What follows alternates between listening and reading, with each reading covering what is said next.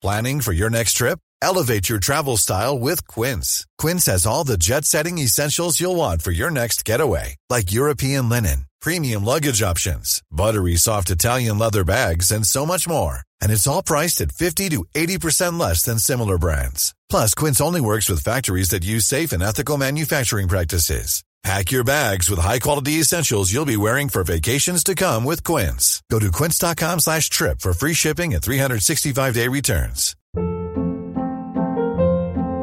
Hold up. What was that? Boring. No flavor. That was as bad as those leftovers you ate all week. Keke Palmer here, and it's time to say hello to something fresh and guilt-free. Hello Fresh. Jazz up dinner with pecan-crusted chicken or garlic butter shrimp scampi. Now that's music to my mouth. Hello Fresh. Let's get this dinner party started. Discover all the delicious possibilities at hellofresh.com. Hi, this is Billie Jean King. This is Marion Bartoli. I'm Mats Wilander. This is Mary Carillo. This is Pam Shriver. This is Yannick Noah, and you're listening to the Tennis Podcast.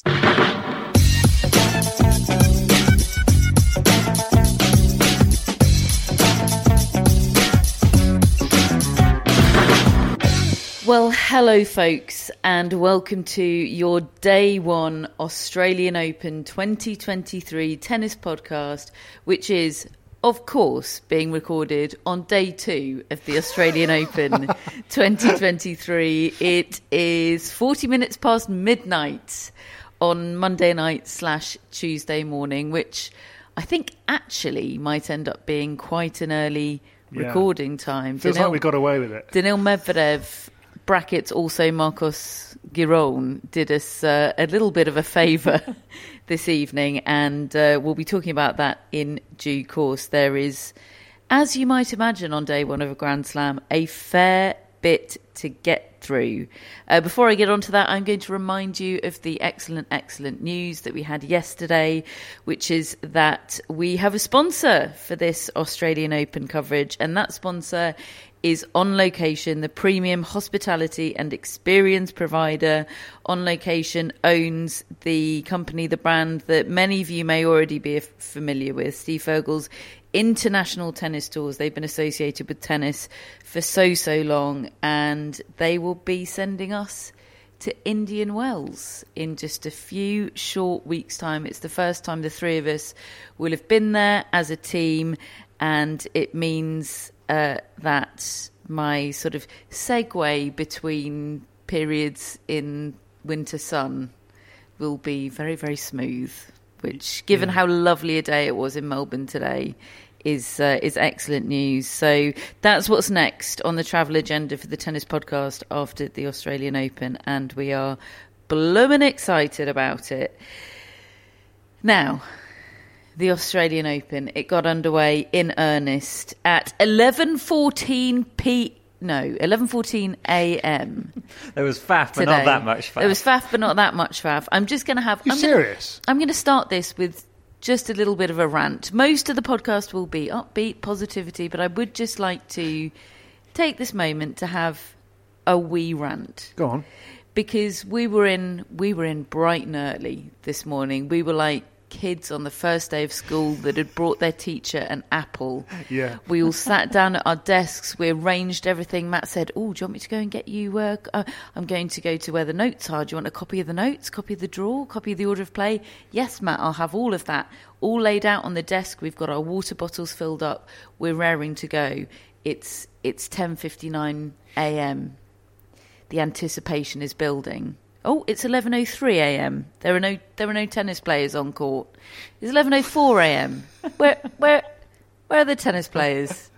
Finally, some tennis players meander out at 11:04. First ball struck on the 1573 arena where Raducanu was playing. We will talk about the match, folks. Just just bear with me. Just gotta get this out of the way. Was it 11:14 a.m.?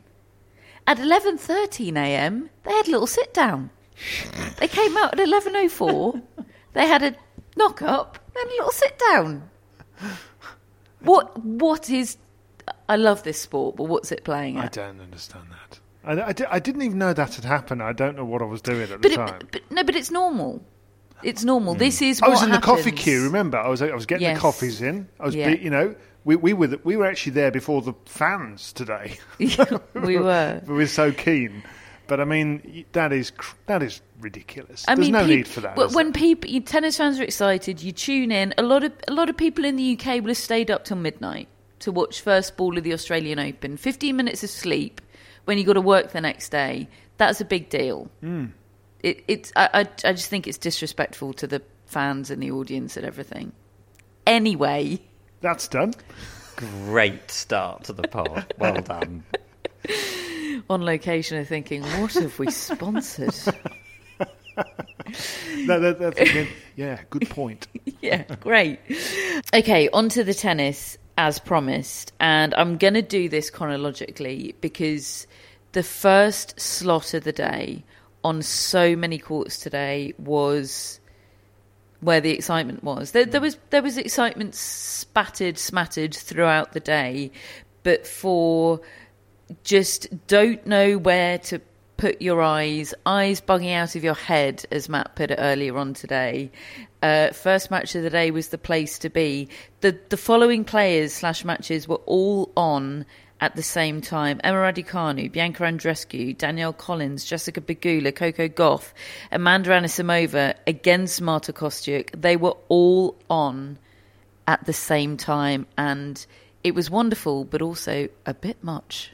That is uh, three fifths of the backhand list right there, Wow. all on at 11 a.m.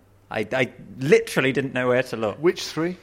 Uh, Coco Gauff, Emma Raducanu, and Amanda Anisimova, and um, Danielle Collins is a sort of contender to get on the list. So, you know, it was it was great, but it was too much. I'm going to be quite punchy with this section of the show because I I want to be able to mention all of those aforementioned players because I think they they're all worth mentioning. I'm going to start with Emma Raducanu who who got going at 11:14 a.m. Uh, she beat Tamara Korpatsch today in straight sets 6-3 6-2. Now Tamara Korpatsch has never won a Grand Slam match, is most famous for aggro with Harmony Tan.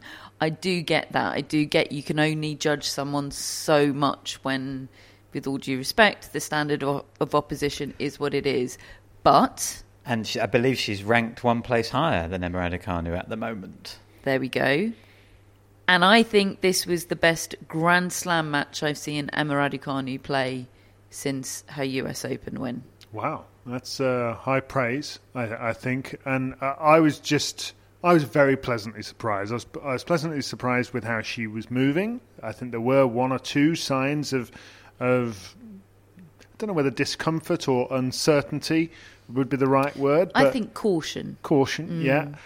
But my goodness, did she strike the ball f- in a flowing manner, in a in a manner that tells you she wasn't second guessing herself. She, i i that's what punctuated and was the signature element to her U.S. Open run. I think she, I think the the thing is she was so played in by then that everything just came naturally, and the last year and a bit hasn't felt like that. And then suddenly today there were moments where she just looked happy on the tennis court and.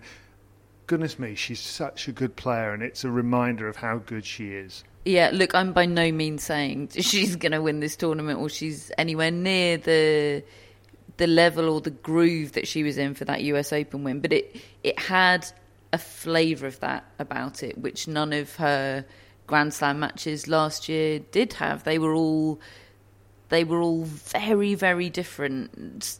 Some of them in fun ways. We had a lot of fun watching Emma Raducanu here last year, didn't we, Matt? In that sort of problem-solving match that she played with the blisters and everything, and yeah, it, it's it's been interesting. But today I felt like okay, this is the Emma Raducanu that that we've gotten to know. When look, the run will will probably come to an end in in the next round. We'll come on to discuss that in a moment, but.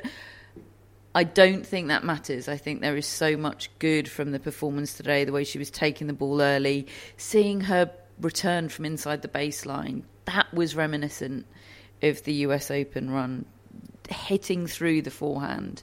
I, I increasingly think the forehand with Emma Raducanu is a real barometer of how comfortable and how free she's feeling on the court. And that was a, a phrase she used in press after the match. She said she's playing with freedom, and she didn't say, I haven't been doing that for the last year or so, but it felt somewhat implicit to me. And there were scenes of her, you know, she hung around on the court and signed all the autographs and took all the selfies. She had to take a really creepy selfie with a homemade mask of her own face, which I would totally balk at. But she she went for it with a smile on her face, and it was it was great to see.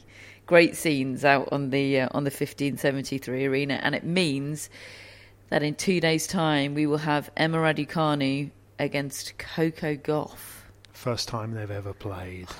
Yes, please. Riv- First yes please of the tournament, I think, for that one. rivalry alert? Anyone?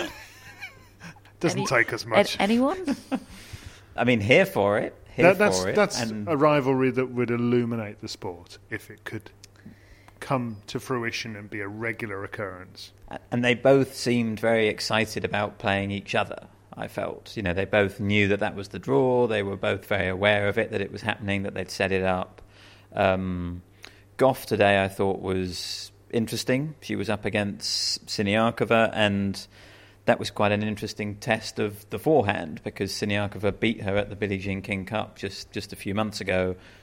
Probably where Gauff's forehand was at its absolute worst. I remember the second set of that match. She she could not get the ball into court off that wing, and you know she faces Siniakova first up here, and Gauff started the match brilliantly, served fantastically in that first set, won it pretty comfortably, but then Siniakova hit a sort of purple patch in the middle of that second set was was making her own play for the backhand list, jumping into backhands and hitting winners, and just you know, sort of being the player that I think we all think she maybe could be on the singles court. You know, it was a clash between I think the number one in and number four in doubles. So you know, so much sort of experience on that court and top quality. But I was really impressed with Gauff's response from from going a breakdown. Um, she knuckled down, got the break back, and then eventually the match was sort of all wrapped up in this incredible 11 minute final game where it took Gauff seven match points to win it. Siniakova was uh, bringing it again, and Gauff was, you know, having to come forward and work on that transition game, which she told you about, David, that she'd been working on in the off season. Really, really good signs, I think, for Coco Gauff. Um, and yeah, I loved also the way she appreciated being first on Rod Laver Arena and what that meant. You know, I think she she recognised that she'd sort of been chosen for quite a quite a big role there to sort of open the tournament. And I'd forgotten that last year she lost in in the first round here to Qiang Wang. So just getting through that kind of a big deal for her, I think. That that was a lovely quote I thought in the post match interview. Just I know it's not news that Coco Gauff has great perspective on on her life and her place in the world, but fair to say I'm honoured that the tournament chose me and Katerina to open up Rod Laver Arena. Yeah. That was so classy. It just shows she's not doesn't feel entitled to, mm. to appear on there. She arrived. I, I, I got into the commentary box on BBC Radio Five Live, which is is this amazing position right on Rod Laver Arena on the ground, just behind the players.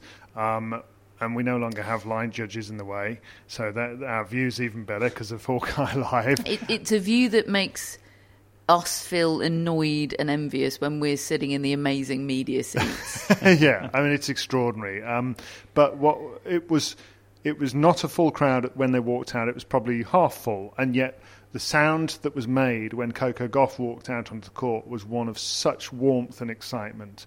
People were really chuffed to see her, who were who were in the crowd, and uh, and that's only going to proliferate as the, as time goes on. I know American TV will probably have a say in the schedule for that match. I'm sure all sorts of stakeholders will try and have a say in the schedule for ma- that match. But I'm going to th- throw my two penneth in and say first night session match, Rod Laver Arena, please. That is a good time for Yeah. everybody. And as long as Emma Raducanu is not impeded physically by this ankle injury in that match, I can't see it being anything other than great. Mm, same. And she seemed so excited about it, genuinely excited. There was no sort of trepidation about, I don't know, playing. She's she's more than a year younger than her, Coco Gauff. There was, I don't know. It, I think it's going to be great. I really do. Speaking of great, guys, Bianca Andreescu started the Australian Open with an inside out backhand half volley passing shot winner. Okay. And Matt and I turned to one another while you were getting the coffees, David, and said, She's going to win the Australian Open. I would like it to be known that Catherine said those words, and I agreed. Re- really? I mean, in the moment. Right, okay. the funny thing is, when, when I returned from the coffee run and sat down, there was a, there was a lovely sort of 45 minutes where I had enough time to just stay with you in our little row of desks. They've put three desks next to each other in the media room for us, all marked up the tennis podcast, and we've all we've got all got screens on, and we're watching. You know, there's all these matches on at the same time. It was so exhilarating and exciting having Gauff on one screen, Andreescu on the other, Raducanu on the other, and and they were all playing lights out. it was total day one Grand Slam energy, wasn't it? It was absolute peak that. Yeah. Uh, Marie Bouzkova was the opponent for Bianca Andreescu today. Uh, Absolutely no slouch at all. The seeded player. You have to beat Marie Bouzkova. She doesn't give you an awful lot. And Bianca Andreescu did just that 6 2, 6 4.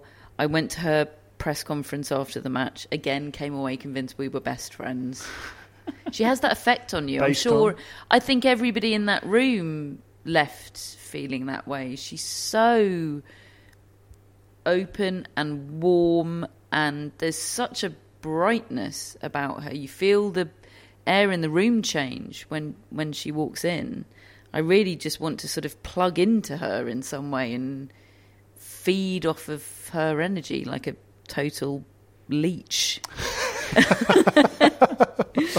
um, but the word cloud from that press conference, I would say that massive letters right in the middle would be excited. She was just bursting with it, This is what brimming with want. it. We want her excitement and exuberance, and we want Raducanu's joy.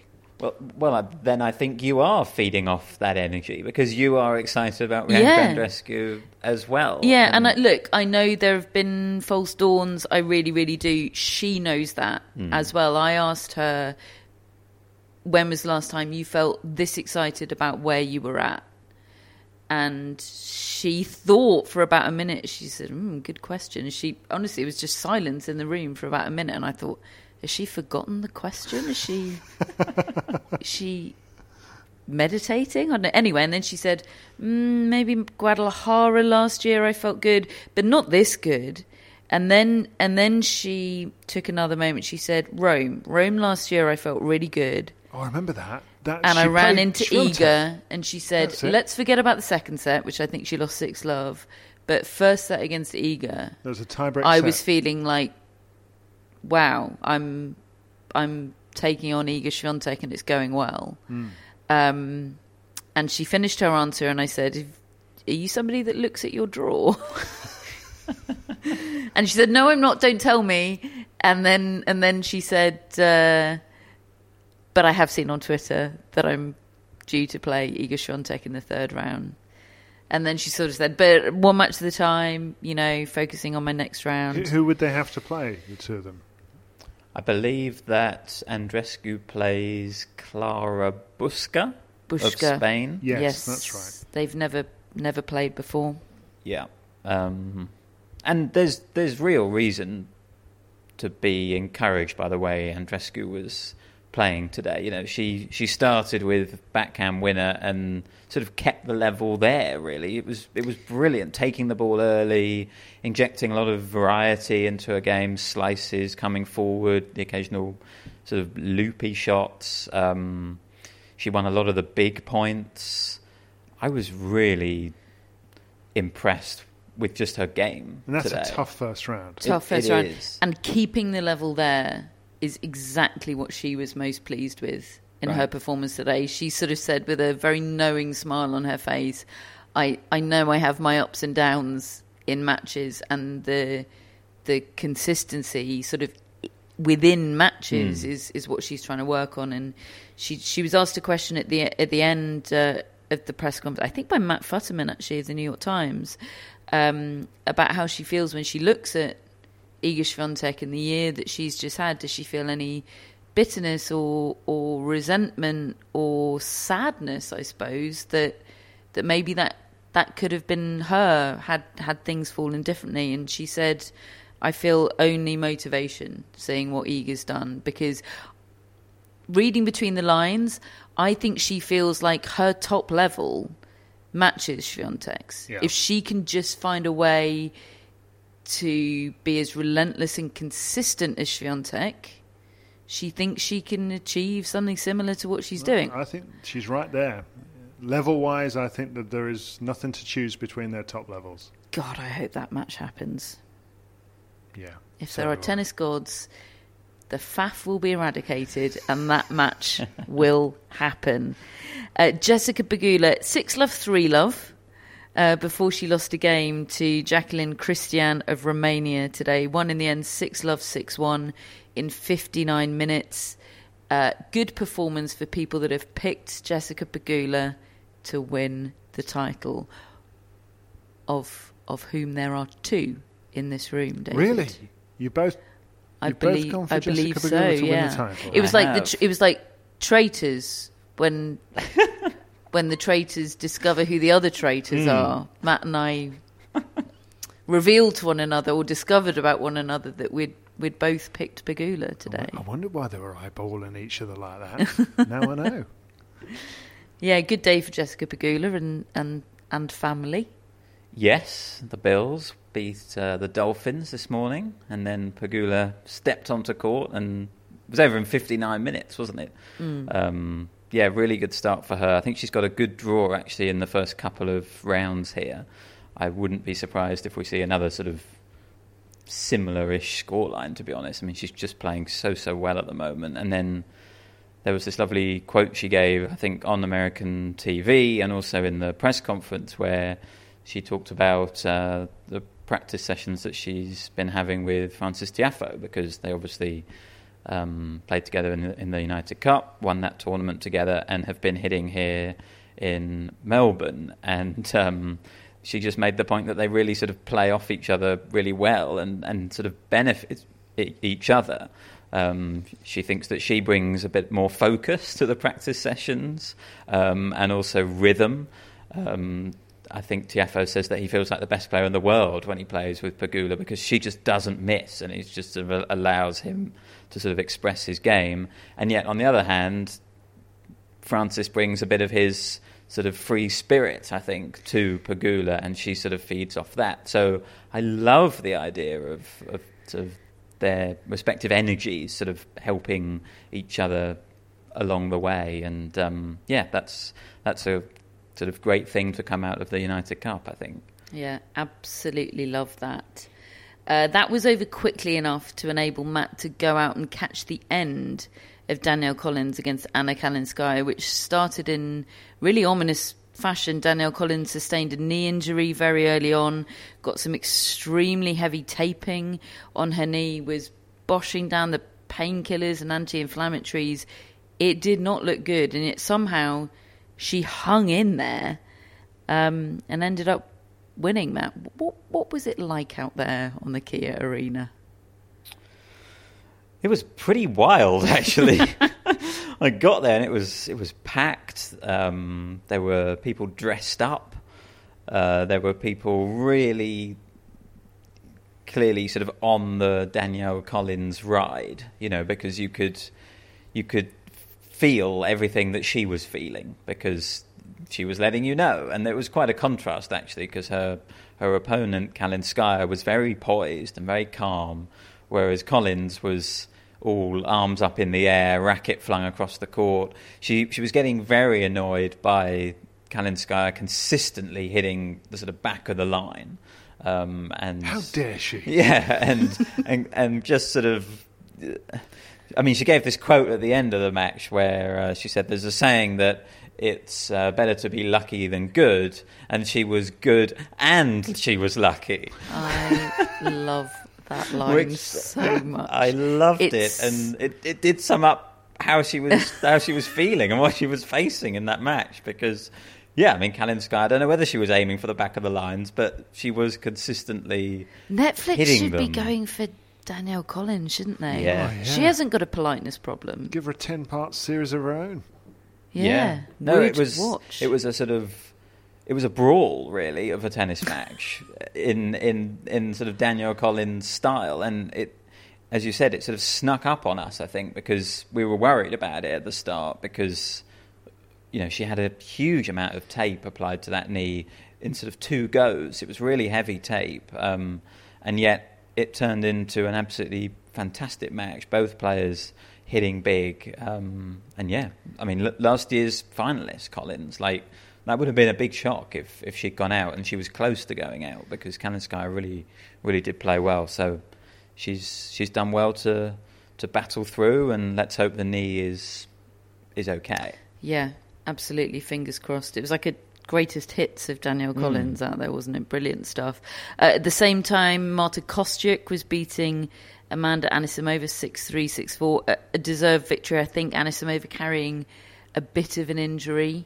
Is is backhandless status in any any doubt at all? I think Anisimova, Anisimova could lose every match Yeah. for the rest of time, right? Yeah, she's always on the back. Yeah. Got a end of it. permanent okay. place. Uh, Yeah. J- I can think, uh, yeah. I J- just support on on Kostyuk, um, when I made my way at the start of the day to the commentary box for the first time, just before play was about to get underway, if you've ever seen the surveillance cameras in the corridors outside the player area, it's where it's like it's like a sort of underground car park feel to it, and yet I think it is actually an is it- underground car it- park, David. Okay, well that would explain that. Then. um, players are warming up in that area, all all together down these two walkways, um, doing shuttle runs and and jumping about and, and juggling tennis balls with their fitness trainers.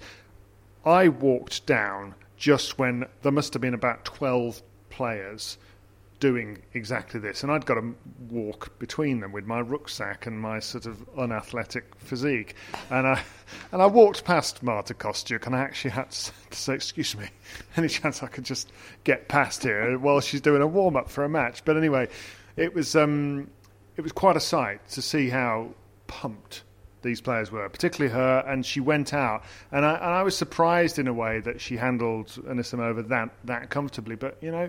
She's on the rise as well. Mm, and, and loves to play in Australia. This Mm. is where she had her breakthrough, of course, a few years ago. Um, so those were the matches in the in the first slot. Maria Sakkari was second up on the Rod Laver Arena. Her her top seemed to have shrunk in the wash. Don't know if she's looking into that at all. Yes, crop top and r- basically showing off the most extraordinary physique and Hmm. six pack. Yeah, I think I think it's made for Sakkari that top. Yeah, I- I'd be interested if anybody else appears wearing that. I suspect not. I suspect it's Sakkari specific. Anyway, did the trick. Uh, six one six four over Yue Yuan today. Um, I think the other big women's result that we need to talk about is Iga Swiatek. Uh, defeating Jule Niemeier, two straight sets, not two straightforward sets. I was so impressed with Iga Swiatek today, and not because she was brilliant. There were moments when she was brilliant, but this was this was winning when she wasn't playing her best. And as we've discussed at length, you, okay, there's the odd exception, and one of those exceptions might be Iga Swiatek at both her French Open titles. But generally speaking, you don't win Grand Slam titles unless you can win when you're not at your best, Yeah. and that's exactly what Swiatek did today. I mean, the first set was kind of a steal. That's hmm. how you described it, isn't it, Matt? From under Niemeier's nose, and the second set a little bit the same. Niemeier served for it, and Swiatek just had an injection of brilliance that Niemeier didn't have at the end of both of those sets. Yeah, I completely agree. I found myself really impressed with both players. Actually, I I, I thought Niemeier was very impressive. Apart from sort of at the end of each set, you know, because as you said, she did have sort of chances to win both. Um, I think she's got a great temperament, Niemeier. She she actually managed to take some of the air out of the match. You know, it was there was a potential upset there when she was up a break in, in the second set, and yet it didn't feel that sort of seismic or huge. But I think that's what she wanted. She's so in control of her game. She's got such big power. She can rock you back, but it never feels excessive or not like it's under her control. And she almost just, I don't know, puts a sort of sleeper hold on her opponent and just keeps plugging away with these big shots. But she's also got nice touch. And I think she's quite deceptive in a way. Like, I think she's quite hard to read where she's hitting the ball. Uh, I was really impressed with her. She's never too high or too low emotionally. Uh, I think she really understands what she can do and what she can't, and that's that's three slams in a row where she's you know been a factor really in terms of okay she's played fewer and fewer matches, but that's because she keeps running into Iga Swiatek earlier and earlier. But that's twice now that she's pushed Swiatek, and as you were saying, also impressed with Swiatek the way she won so many games to deuce on her serve. You know, there were lots of lots of tricky moments that she came through, and then just that acceleration right at the end of the second set. Um, she did play really well in those games. Started hitting the backhand down the line, um, using her return, which she spoke about as one of her great strengths, and uh, yeah, just showed her just showed that the level is there if she can find it. But generally, I thought it was a really good match, and I was in sort of encouraged for both players, really. I suppose. Feels like it was a, a good day of results on the women's side for the tournament, for how the how the tournament could could possibly shape up over the the days and and weeks to come. David's giving me a look like you're getting ahead of yourself. No, I, I'm right, I'm right on board. Um, they, they, there were some good matches, some good performances, some reminders of why these players are exciting, and they're all still in. Exactly. Life is full of what ifs. Some awesome, like what if AI could fold your laundry? And some, well, less awesome, like what if you have unexpected medical costs? United Healthcare can help get you covered with Health Protector Guard fixed indemnity insurance plans. They supplement your primary plan to help you manage out of pocket costs. No deductibles, no enrollment periods, and especially no more what ifs. Visit uh1.com to find the Health Protector Guard plan for you. Quality sleep is essential. That's why the Sleep Number Smart Bed is designed for your ever evolving sleep needs. Need a bed that's firmer or softer on either side? Helps you sleep at a comfortable temperature? Sleep Number Smart Beds let you individualize your comfort so you sleep better together. JD Power ranks Sleep Number number 1 in customer satisfaction with mattresses purchased in-store. And now, save 50% on the Sleep Number limited edition Smart Bed for a limited time. For JD Power 2023 award information, visit jdpower.com/awards. Only at a Sleep Number store or sleepnumber.com. This edition of the Tennis Podcast is sponsored by Tennis Channel, and Tennis Channel Plus is the place to watch the French Open. They've got every court live, and you can watch on your phone or on your smart TV in HD. Sounds great. There's genuinely nothing I like more than watching multiple courts with matches everywhere. And can I just sit and watch Court Suzanne Lenglen all day? You sure can, David. Wherever the stories are, the rivalries emerge and the generations clash, you can watch it all with daily live coverage beginning on Monday, May the 20th. Be there when it happens by subscribing to Tennis Channel Plus to stream daily coverage of Roland Garros. Use promo code TennisPod20 for 20% off your annual subscription. On to the men's matches that we saw today. The headline was uh, was was pretty clear. Uh, Jack Draper against Rafael Nadal, third on the Rod Laver Arena. It was exactly as I think we all called it. Four sets for Rafael Nadal. I don't know if it played out exactly as as as I necessarily expected the the four sets to play out. It was a very disjointed match. I didn't expect it? a 6 2 Jack Draper second set. That's the bit that was surprising to me because, you know, he just.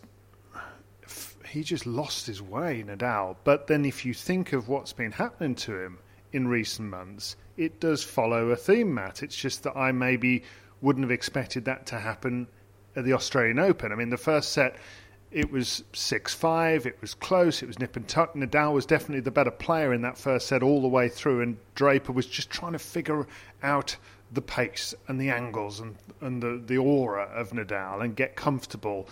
And he just about did it, and then he didn't. He lost his serve 7 5. Suddenly, in the second set, he comes out with much more purpose, but Nadal lost his way and, and was mistiming shots into the middle of the net. It was qu- quite a sight and quite a disconcerting feeling, really. Yeah, it was. I th- I didn't think this was a particularly high quality match. You know, certainly sets two, three, and four. There were there were periods where Nadal was playing horribly. There were periods where Draper was really struggling physically, and it just made for a bit of a weird match. It was Messy. It was it was messy. I think um, the third set was interesting, wasn't it? Because you know there were breaks, and it looked like Draper might be able to pinch it, and that would have made it interesting, perhaps. But um, just focusing on that on that second set, that is what Nadal keeps referring to in his press conferences. What he needs to find is a bit like Andreescu, consistency in matches, because it's happening so often that he's starting quite well. And the first set was pretty encouraging. He found his forehand down the line, he was playing well. And then it just completely disappeared. He faded dramatically, and he's been doing that a lot. You know, it was it was the same pattern of all of his matches this year: win the first set, lose the second set, and even going back to last year, he he did that against Tommy Paul as well. It's it's a problem for him. He can't sustain his level for a long period, and I would say he only really sustained it for a set today, and then the rest of the match was was about you know being physically stronger, I think, than than Draper, to be honest. Um, but he's so aware of that, and he's so good at accepting what he's got on the day. You know, he doesn't get angry with himself. He's he's he's able to stay humble in his words. He said, I'm humble enough to accept an up and down performance. Right. Thanks for doing our analysis for us, Yeah. Great. that's- Yeah. That's exactly it. Um, I asked him whether he was still feeling the effects of the ab injury, just sort of inspired by the conversation we had probably 10 days or so ago, seeing some of the analysis of his serve at the United Cup, and maybe he isn't quite able to to do what he did previously. Well, he was he was pretty confident that he is completely over it, and he did have to make adjustments, but he thinks he's back to where he wants to be. So I was quite encouraged by that. He did well. a little demo for you, He didn't did, yeah, in sort his of stretching and all sorts. And- yeah. And there was one very funny line from his um, press conference where Eleanor Crooks asked him if he was impressed with Draper because that was the first time that he'd faced Draper, and um, he said no. He, he said no, I wasn't impressed because I know how well he is, how good he is. And then he realised that he didn't want "I'm not impressed with Jack Draper" to be clipped up and put out as a quote. so he sort of backtracked and said, "No, no, I didn't say that. Please don't put that he out." said, and then he, yeah, he stopped. He said, "I didn't say that." it was brilliant. of course, he was impressed with Jack Draper, but he wasn't. I think He- he- surprised. he's a man that understands clickbait. Yes. Yeah. Exactly. it was. He's been burnt before. Yeah, it was brilliant. I, uh, I was uh, so impressed with Jack Draper and his. I, I mean, I continue to be impressed with Jack Draper in, in the way he handles handles the media, handles handles himself. Um, he was he was absolutely intent on not retiring from that match. You know, it was cramp, it was loss of conditioning. He knew it wasn't something that was going to do him any damage by continuing. He said, I was always going to deal with whatever pain I was in to, to finish that match and make sure the opponent got got the victory that they deserved. He he explained that really well, I think, and said he's going to go to Davis Cup in Colombia. Whether he's on the bench or on the court, he'll he'll be there. Quite right. Absolutely. the right decision there. Absolutely. I love that he said that outright. He's not said, yeah, see how my body feels. I'd like to play. You know, he looked everyone in the eye and said, I will be there. This is how he gets his body right. Yeah, absolutely. So he'll use this. It'll make him better. This experience will, will make him just, better. Just on sure. the on the ground level experience of watching these two against each other, that is the most similar trajectory of shot, an angle of shot that I've ever seen against Rafael Nadal. Because Draper is left-handed, he's got heavy top spin, and he was quite happy to trade in those kind of cross-court rallies with Nadal. And it was it was interesting to see Nadal sometimes not quite liking it, coming spitting up at him. You know, R- D- Draper really does load up on that spin, and, and he's happy to loop and get it deep. uh, Nadal, has helped me with this analysis, but I do share his view that this court isn't going to suit heavy topspin.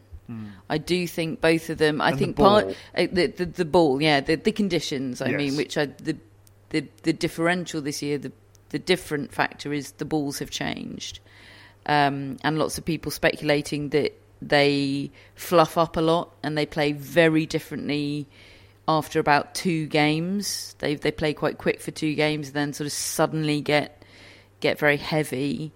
Um, I certainly thought it was a contributing factor to the messiness of that match, the mistiming. They felt like they weren't able to to hit through the court. Yeah. Those two with their I, I wonder, topspin. do you think, therefore, it could contribute to the fact that Medvedev won very, very easily tonight with his flat strokes? I do. I do. Look, I am absolutely no expert in judging court speed and ball speed. It is not my speciality at all. So I'm feeding off a lot of other people's an- analysis and gauge of this, but people that seem to know what they're talking about are pretty unan- unanimous at the moment on how it all seems to be playing. Um, and to to my extremely untrained eye, it does seem to suit a flat hit. I, I think also if if the balls are changing in how they perform over the course of games and matches, that suits a player who's able to make mid match adjustments and pivot and think on his feet. And that is Daniil Medvedev, who was, I mean, he lost three games tonight against Marcos Giron. I know Giron's a bit of a ball machine, isn't he? He did not play badly, poor old Giron, who won three games tonight. He, he was on it today, Medvedev. I, I think the the big question mark is whether he's as strong mentally as he used to be uh, when he plays the big names and they push him. And look, and he, when he plays Djokovic, he can just be outplayed because Djokovic's top level is even higher. Um, but we'll see. That was very encouraging, I thought, from Medvedev. Didn't get a chance to go to Medvedev's press conference tonight because obviously, you know, it finished late and we had a car to get into and a podcast to record. But I am interested to try and ask Medvedev at some point in this tournament about whether he actually ever felt like he got over that Australian Open final and whether actually being back in Melbourne is some sort of closure on that. Like it, it seemed like today just helped him. I think just being back on that court, playing well, having a different experience, like I think that might do Medvedev the world of good because, as you said, it doesn't feel like he's been as mentally strong since that final. There's, there's been a lot of other potential factors too injury, being banned from playing Wimbledon, but it all sort of started here in Melbourne, and I wonder if sort of he's going to sort of come full circle on that this this fortnight. Um, I did very much enjoy his um, post match interview in which he was praising Giron to the tilt, saying he's such a good player, but also admitted that two sets in, he was already thinking about the on-court interview and wondering whether it was going to be Jim Courier speaking to him. Like he knew he was winning that match, even though Giron is apparently this fantastic player. It was just sort of classic sweet spot, great Medvedev. Yeah, it made me look forward to attending future Medvedev press conferences at this at this tournament because he didn't come in for pre-match media and Mm. he finished too darn late tonight. We haven't spoken to Daniil Medvedev yet, and that is one of the joys of the Australian Open. Yeah. I think. Who who else impressed today on the men's side? We had a real thriller um, from uh, an unexpected thriller from Frances Tiafoe against the German Daniel Altmaier. He looked to be cruising in his um, what what people seem to have decided was a sort of romper suit. Um, he looked like Mr. Motivator. It's it's a a wild set of colours, isn't it? That Nike have put the players in, and he he didn't go for the com, for the sort of half-hearted effort. He went for the full-on version Yeah, they- with the sleeveless. They obviously look. showed him the, the t-shirt and shorts, and he said, "Have you got anything anything wackier than that for me? Anything that looks a bit more like a, a baby's onesie?" And they said, "Frances, we've got just the thing." and, and he pulled it off. I thought he looked fantastic. I actually, I, I don't think he pulled it off. I- I, I think he pulled it off better than anybody else could, but I do think it was a criminally, a criminally bad outfit. But good luck to him. I, I, you know, respect him going for it. I just don't personally like it. We'll have to take But that back that then, is Matt. taste. What we bought her, we'll have uh, to. A seven, Got the receipt. seven six in the fourth for Frances Tiafoe, having led two sets to love. One to get through is how you you described that. Matt. Yes, and I think he said something along the lines of, you know, that sort of cliche, but it, you know, it's true. You can't win the tournament in the first round, but you can lose it. And he's got bigger ambitions in these tournaments than I Mm. think he used to have. You know, the U.S. Open has has made him realise that he can go really far. I think in these events, and that was awkward because. I was looking up at the screen, and for about an hour there, Altmaier was hitting Dominic Thiem, Stan Wawrinka, single-handed backhand style winners. You know, he was he was brilliant for a large portion of that match, and Tiafoe had to resist all that and get through it. And yeah, I think um, I think it's pretty impressive. I love that Tiafoe's finding a way to be dialed in and hungry and motivated and dedicated and And not still be bringing the vibes. still be bringing all the vibes. Yeah. He high fived He the umpire high-fived at the, the end, umpire. which Carlos Bernardes. so brilliant. Yeah, it, it was great. He was great. He's uh, he's he's great for the tournament. Great for tennis. Felix Auger-Aliassime was having having one of those days for a, for a while. I was. I was preparing a very different agenda item The for, bloke was for an hour or so then. He, he was five love down against Vasek Pospisil, and uh, what wasn't injured. There was nothing else going on. He was just bad, and it got to the point this match where it was either going to be a hideous, horrible loss, or exactly the kind of win that Felix Auger-Aliassime needs. So, so, so interesting Because it turned out to be the latter. When- When I walked into the, the media room and, and saw Matt for the first time in about nine hours, um, I looked at the screen and I said, "What is he doing here, Matt?" You know, in broad than this match, I think he was two sets to one up, and he was, you know, it was st- still close. and Matt wasn't having any of it.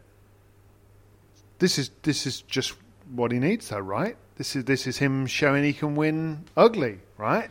Well, that's what we've been saying, isn't it? Like we need those, you know, sort of five, six out of ten performances. And look, he, he did get better after that first set. Um, so I think it probably was a Couldn't five or worse. six out of no, he couldn't five or six out of ten performance, and he won it. And um, I, I do remember he played Ruusuvuori here last year, and I think he lost the set six love in that. And I went out. I think it was on the fifteen seventy three arena. I went out. What is going on with Auger Aliassime? And I remember sitting down and he.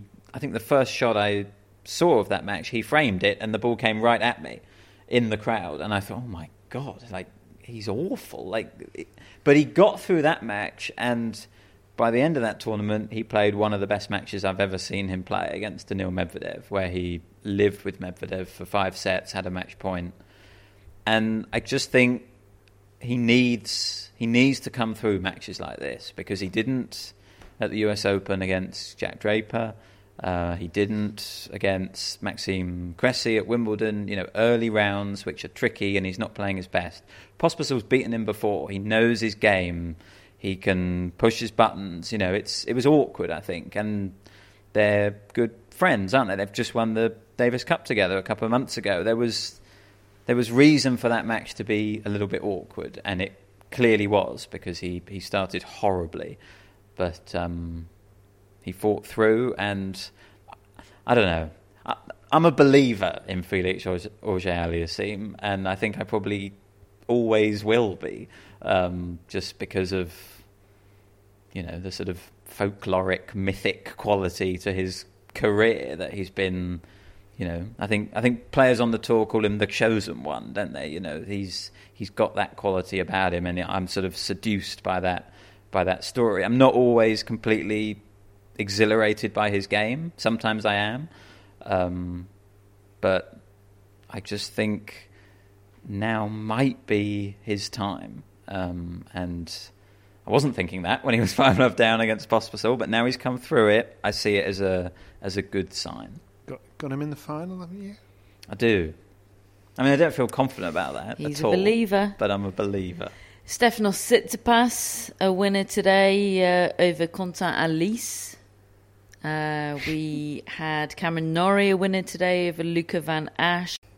Now, I think that is all the significant men's results for the day, but not all the significant news because midway through the Nadal and Draper match, actually towards the end of the first set, it was because I was on the Rod Laver Arena. Uh, we got alert, an alert in all caps on the Australian Open media conferences WhatsApp group saying Nick Kyrgios is now on his way to the main press conference room, and that can pretty much mean only one thing in this sort of scenario. And lo and behold, it did mean withdrawal for the Wimbledon finalists. Matt, you were able to go to the press conference. Yes, I was, and it was Nick Kyrgios in that press conference, and also his physio, and his physio, to be honest, did most of the talking. Kyrgios announced that he was pulling out, and then it was his physio explaining why, and he said that um, Kyrgios has got a tear in his meniscus. He's also got a cyst developing there.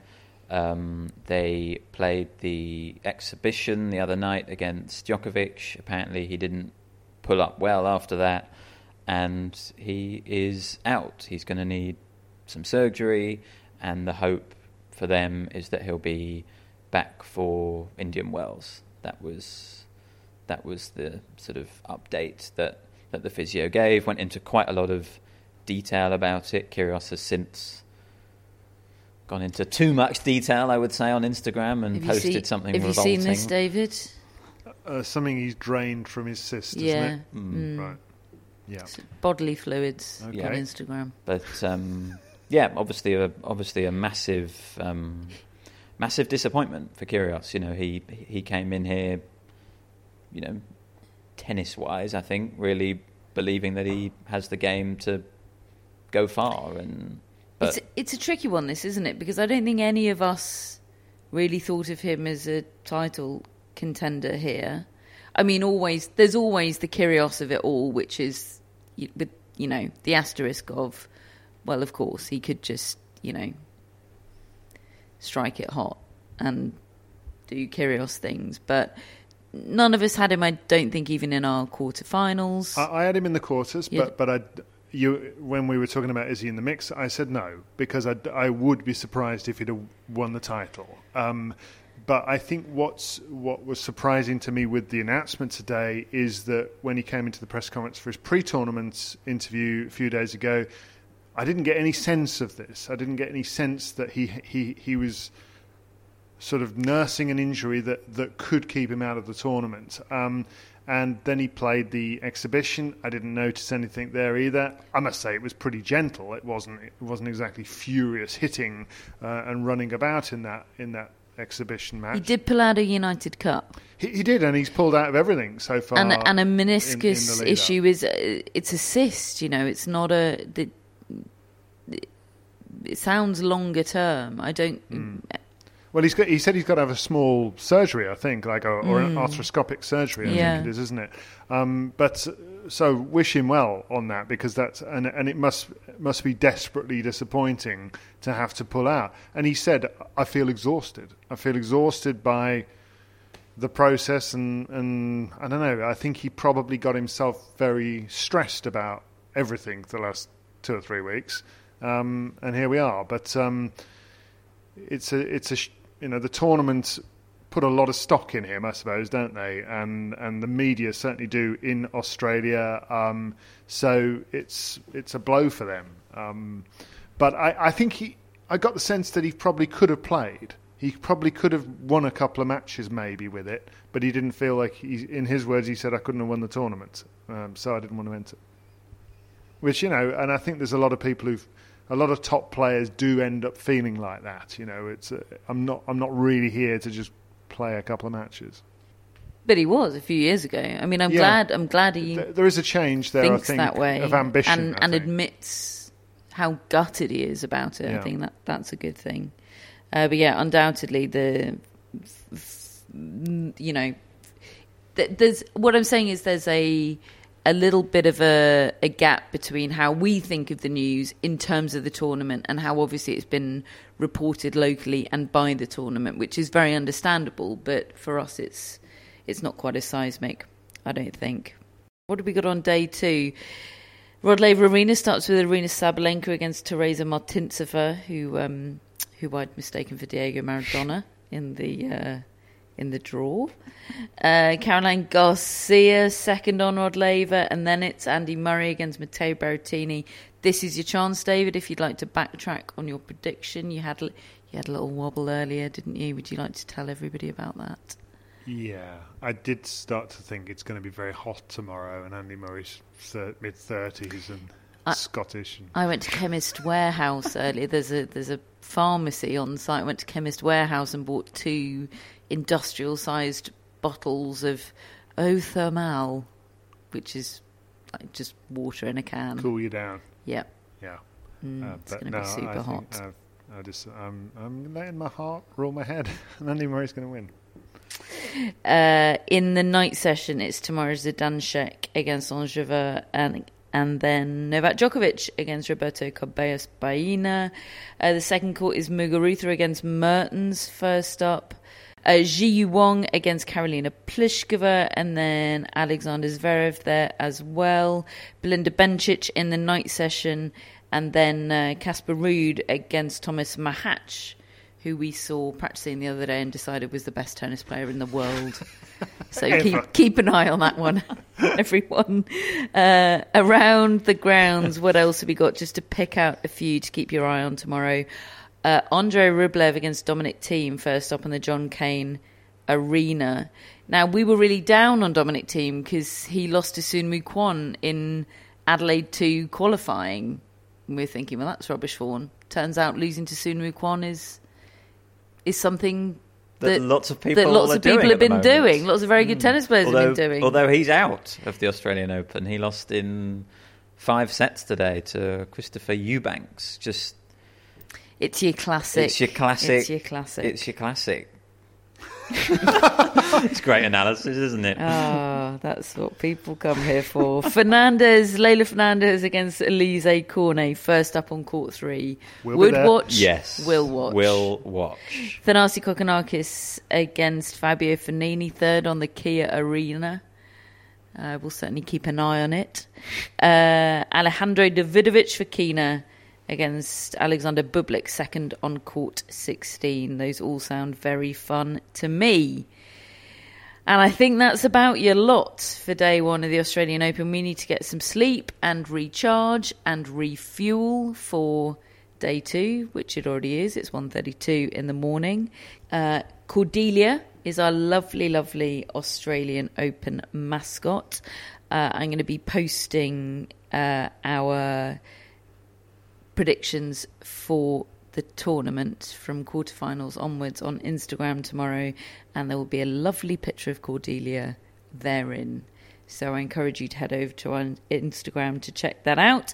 We have our personal mascots. David has Maisie. How did it go for you today? Not well. No. I mean, why did I go for Diana Yastremska to beat Jelena Ostapenko? Maisie, come on, inspire me. Well, I went for Coco Vandeweghe, um, me and Zanya, and it didn't go well. I thought she'd qualified. You know, she was riding high. Just to say, Coco Vandeweghe joined me, sat next to me in the commentary box for about an hour, and she was so interesting to listen to. And she is a really good pundit. Um, very, very impressive. And she's gone through a lot. She's gone through a terrible time with ill health, and I think it's given her a, a lot of perspective on life. She is she is totally different to what I remember her as as a, as a person. Really, really enjoyed her company. Very interesting. I hope I hope she can find find a way back. I mean, just just qualifying here is a big deal. I mean, that's that's how tough it's been for Coco Vandeweghe. That's that's Yeah. a big result for her. Matt Darwin points. Yep, some points today. Pleased with that. Dar- And, uh, and, Darwin's pleased with his life choices, isn't he? uh, I've gone for the same strategy tomorrow, which is going for an Australian that uh, Australian TV would describe as being in red hot form. no one else would describe them as being in that, but home TV would. Uh, Billie Jean had uh, a miserable wet walk today, I'm informed, but it's all fine because she's sponsored by Billie Jean King and Ilana Kloss. We have our top folks, Jamie, Drew, and Hannah. They're our executive producers, and we're delighted to have them. And Matt, we have shout outs. We have Gillian Dobson, who is in Yorkshire. Oh, Gillian. Hello, sorry, hello, Gillian. I can't think of any Gillian. there, I was thinking of Dobson. I'm sure there's there's a tennis Dobson. Is there? I'm, I'm Or am I thinking of Anita Dobson from EastEnders? not quite the same. I think I'm you are. sure there's a tennis Dobson. There should be. There should be a Gillian, and I cannot think of one. Gillian, Jill, you're all we need. Jill Craybas, Teichmann, but they're we go. J's, aren't yeah, they? they are Jays. You're a one-off, Gillian, and Yeah. we're glad to have you. We are. We've also got Elizabeth Desmond in Cork, Ireland. Hello, Elizabeth. All like right, Elizabeth. Elizabeth. Mandlik, who um, this is an opportunity to Yes, do to a bit of an update update. podcast. Yes, uh, we we informed you yesterday that she had lost in in qualifying. Well, she got into the main draw as a lucky loser. Magnificent. and we'll be playing tomorrow with Elizabeth Mandlik. So there we go. Thank you, Elizabeth, for reminding us to provide that update. Yes. We've also got Christine Kirby, who is in Portugal. Oh, I like that name. All right, Christine. Hello, I Christine. love Portugal. I go on there on my holidays. I love it. Yes, I like Portugal a lot as well. We've got. Uh, they I- gave the I- world I- Marco Silva. I knew where this was going. Palhinha, you want to mention Palhinha? Palhinha. yeah, all of our great players that have got Fulham sixth in the Premier League. Christine, like what happened Chris. this morning, Matt? All right. Yeah. Don't bring We're the still tone sixth. down. It's fine. Like Christine Truman, Yes, there we go. who won, who reached the Wimbledon final all those years ago. We've also got Robert Kreth in San Jose. Right, Robert. Oh, I've been to San Jose. like Robert Federer, as I think I might have mentioned a couple of days ago, dad of Roger. Uh, Robert Farah? Yes, Yes. is that right? Was that Roberto? No, I think it's Robert. I think it Is is, it? Robert, isn't Yeah. it? Okay. Why is it Robert? Haven't got time for that right now, Matt. Anyway, Yeah. Cheers, Robert. Hmm. And Jonas Vial, who is in Malmo in Sweden. Right, Jonas. Like Jonas Bjorkman. oh yes, Jonas Bjorkman. Perfect. player Absolutely perfect. Thank you, Jonas. We're very glad to have you. We're very glad to have all our friends of the Tennis Podcast. Thank you for making it possible for us to be here in Australia covering the first Grand Slam of the 2023 tennis season. Thank you to On Location and Steve Fogel's Tennis Stores, who are going to be sending us to Indian Wells so I can continue to develop my tan. Uh, it's all going well, folks. We can't wait to bring you more. We'll be back tomorrow. We'll speak to you then.